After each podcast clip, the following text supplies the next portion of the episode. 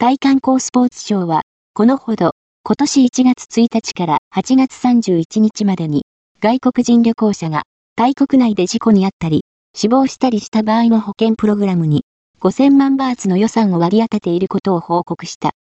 津田湾観光スポーツ省によれば、今年は3500万人余りの本体外国人が見込まれているが、過去5年間に外国人旅行者保険から支払われた保険金額から判断するに、同機関用の予算は5000万バーツで足りるはずとのことだ。